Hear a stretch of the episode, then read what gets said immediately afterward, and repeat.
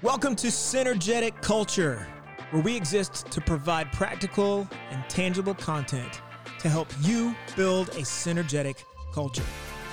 Here's the dichotomy though culture is formed either by design or by default. A culture by design, when adopted by the people within the culture, has a multiplying effect in the way it builds the organization and the individuals within it. And this, my friends, this is a synergetic culture. So, how do we create a culture by design? What fundamentals and tactics and principles build a synergetic culture? Well, you've come to the right place. So, no matter where you find yourself in your career, this podcast is for you. And with that being said, let's jump into today's episode of Synergetic Culture. Welcome to episode seven of Synergetic Culture, a solo episode with me, your host, Adam Bieber. I appreciate you tuning in today to listen to this episode. Whether you're listening on Spotify or Apple Podcasts, I truly appreciate the support and the feedback that we've gotten up until this point as we've released an episode every single week.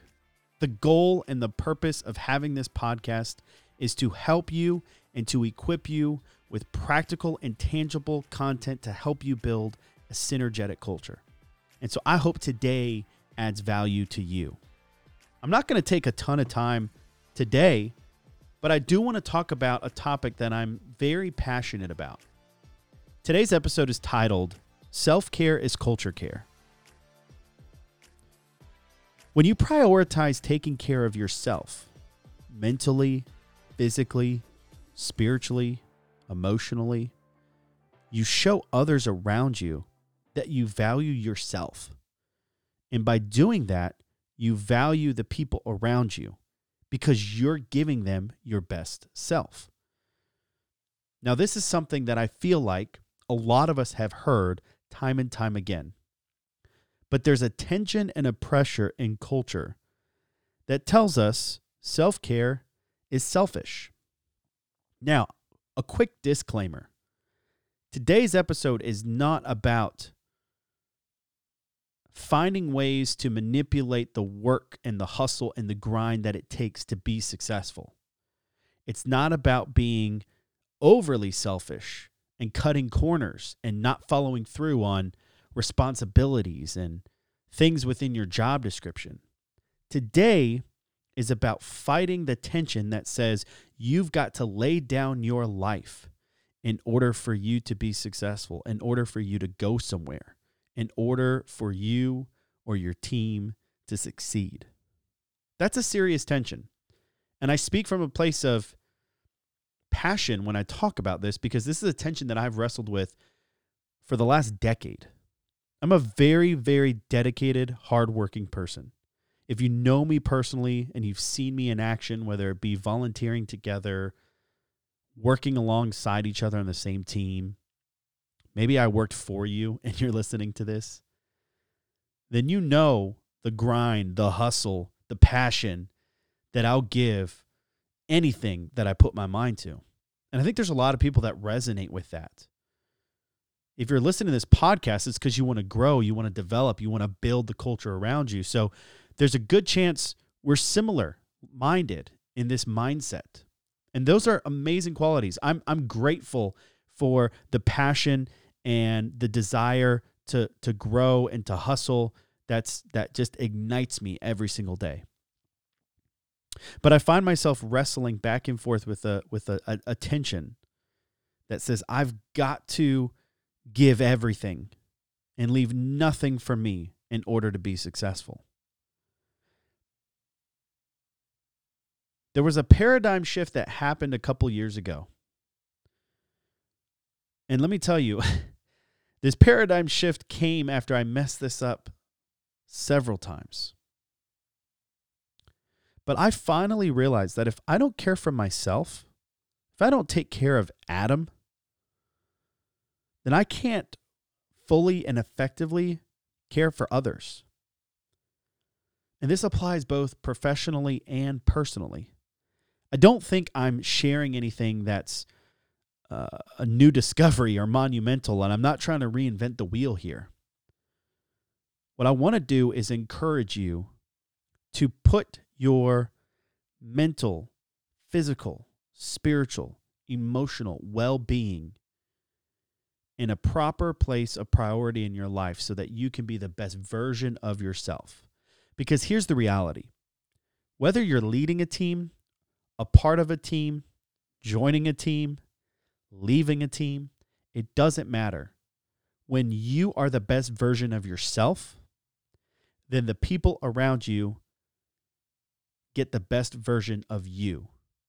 And the objectives that you have within your career get the best possible version of you. So, what does this look like? I think about uh, Abraham Lincoln.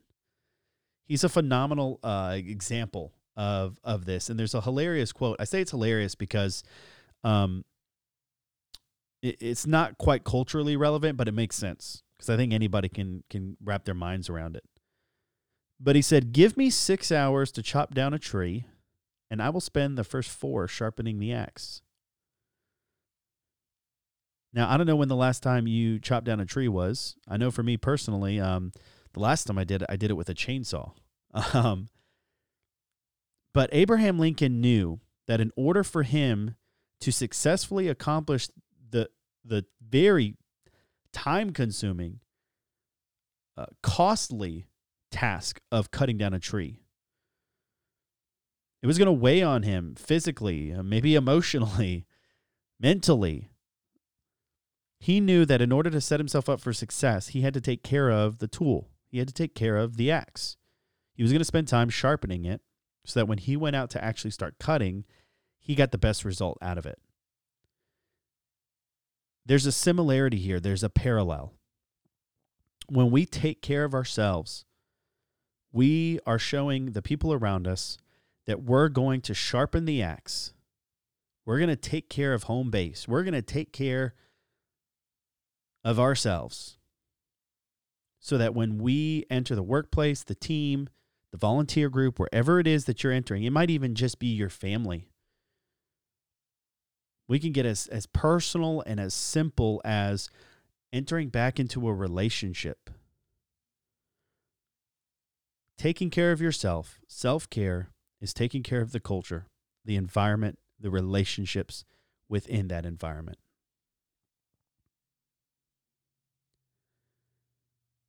So while that quote by Abraham Lincoln doesn't necessarily uh, culturally apply with sharpening axes, there are ways that we can take care of ourselves. So I want to get a little practical here and just share some of the things that have worked for me.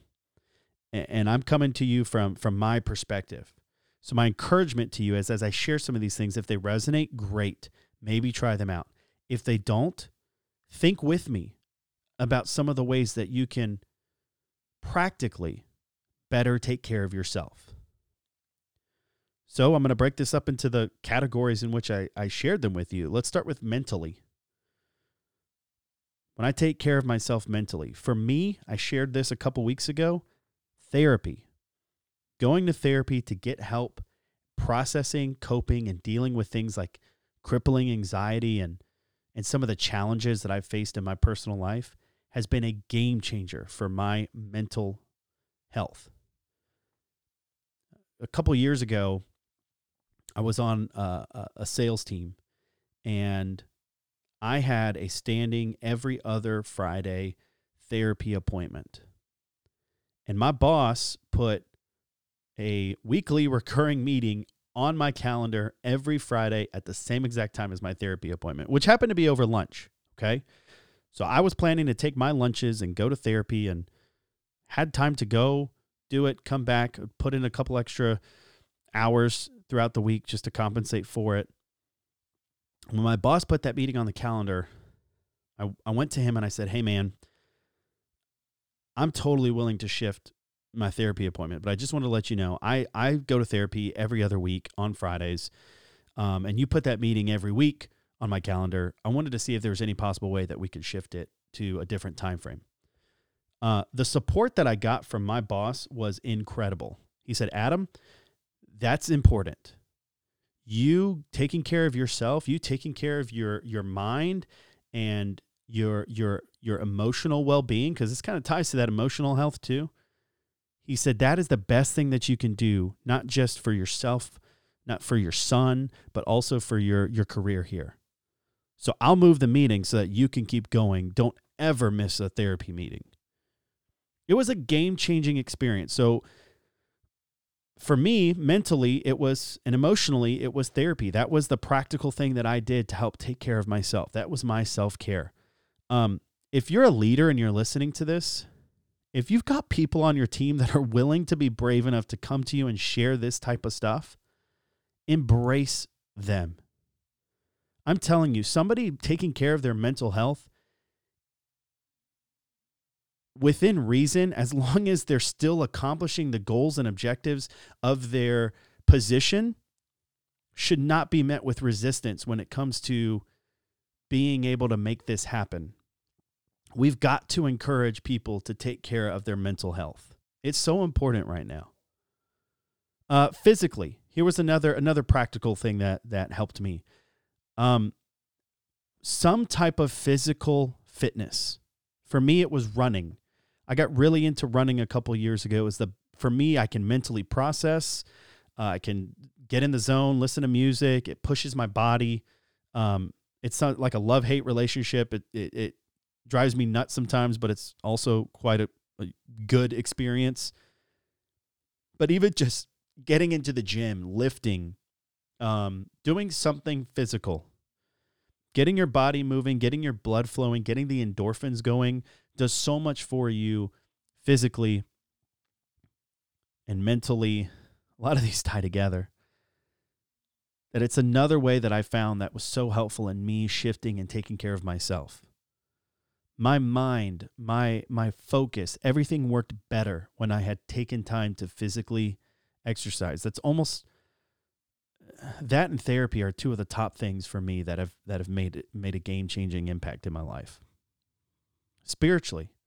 I've kind of mentioned this before. I don't know if you're listening to this and you you have a higher power that you believe in. I do. I personally believe in in in in my faith. And for me, committing to my spiritual growth, my spiritual development was something that super impactful to me. And so one of the practical ways that I did that is I connected with mentors that aligned with the same spiritual values that I have.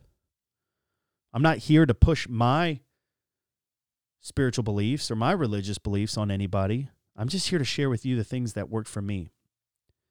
And having a mentor, having somebody a couple stages ahead of where I'm at in life that can share wisdom, that can be a safe place for me to go to to to bounce ideas off of and to grow spiritually along with staying connected with a local community of of people that believe the same thing I do that helped me to take care of myself, set a better example for my son, and to be more spiritually grounded and sound as I go into my daily activities. And then emotionally, I'm going to be real with you all uh, um, again here. Um, taking care of, of your emotional health, taking care of your mental health, coming on here and talking about therapy, these are not things that come easy to me. I don't think they're things that come easy to a lot of people, at least right at first.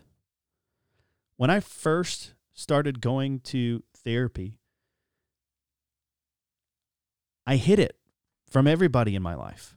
I didn't want anyone to know that I was having to go to therapy because I was struggling with coping with the challenges and stresses of life. I had a hard time accepting the fact that I had been struggling with anxiety for decades. And so I hid it from everybody. I didn't want anybody to know.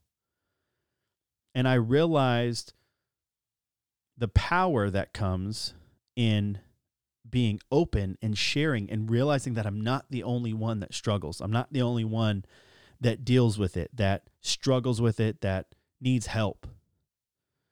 And one of the best things that I did for my own emotional health was to put my guard down, not in front of everybody, but with a select few people I've got a circle of of trust with a handful of people that I can go to and share anything with. And I met with support, advice, encouragement, challenges. And for me to be able to be completely vulnerable and completely honest has done so much for me emotionally. Which means that when I turn around and I walk back into the relationship with my son, I'm a single dad. When I walk into the relationships with my coworkers and my team at work, I lead a team now. That I can be the best version of myself today as best I can so that I can better lead and guide and support and encourage and build up the people around me. So here's my encouragement to you. Don't forget, self care is culture care. Figure out what it is that you can do practically, action steps. They can be small to mentally, physically, spiritually, and emotionally care for yourself. You don't have to abandon your work ethic. You don't have to abandon the hustle and the grind in order to take care of yourself. But I'm telling you, by doing this, it's a game changer. You'll notice a difference. The people closest to you will notice a difference. And your team and the culture and the environment that you're a part of will benefit greatly from it. I could talk about this for hours, but I want to leave you with that. Remember, self care is culture care. That's it for today, everybody. Thank you for listening to episode seven. Tune in next week for episode eight and another awesome interview where I'm going to introduce you to another amazing person who's got awesome value to add to building a synergetic culture. Take care, folks. We'll see you next week. Thank you for listening to today's episode. To learn more about Synergetic Culture, we invite you to go to synergeticculture.com. Sign up to receive our weekly podcast and blog, and then connect with us on social media. We want to be connected to you. If you enjoyed today's episode, please rate and subscribe to the podcast and then share our show with the people around you so they too can build a synergetic culture. This episode was written and recorded by Adam Bieber, founder and CEO of Synergetic Culture. Synergetic Culture is a registered trademark of Adam Bieber and the Synergetic Culture Company.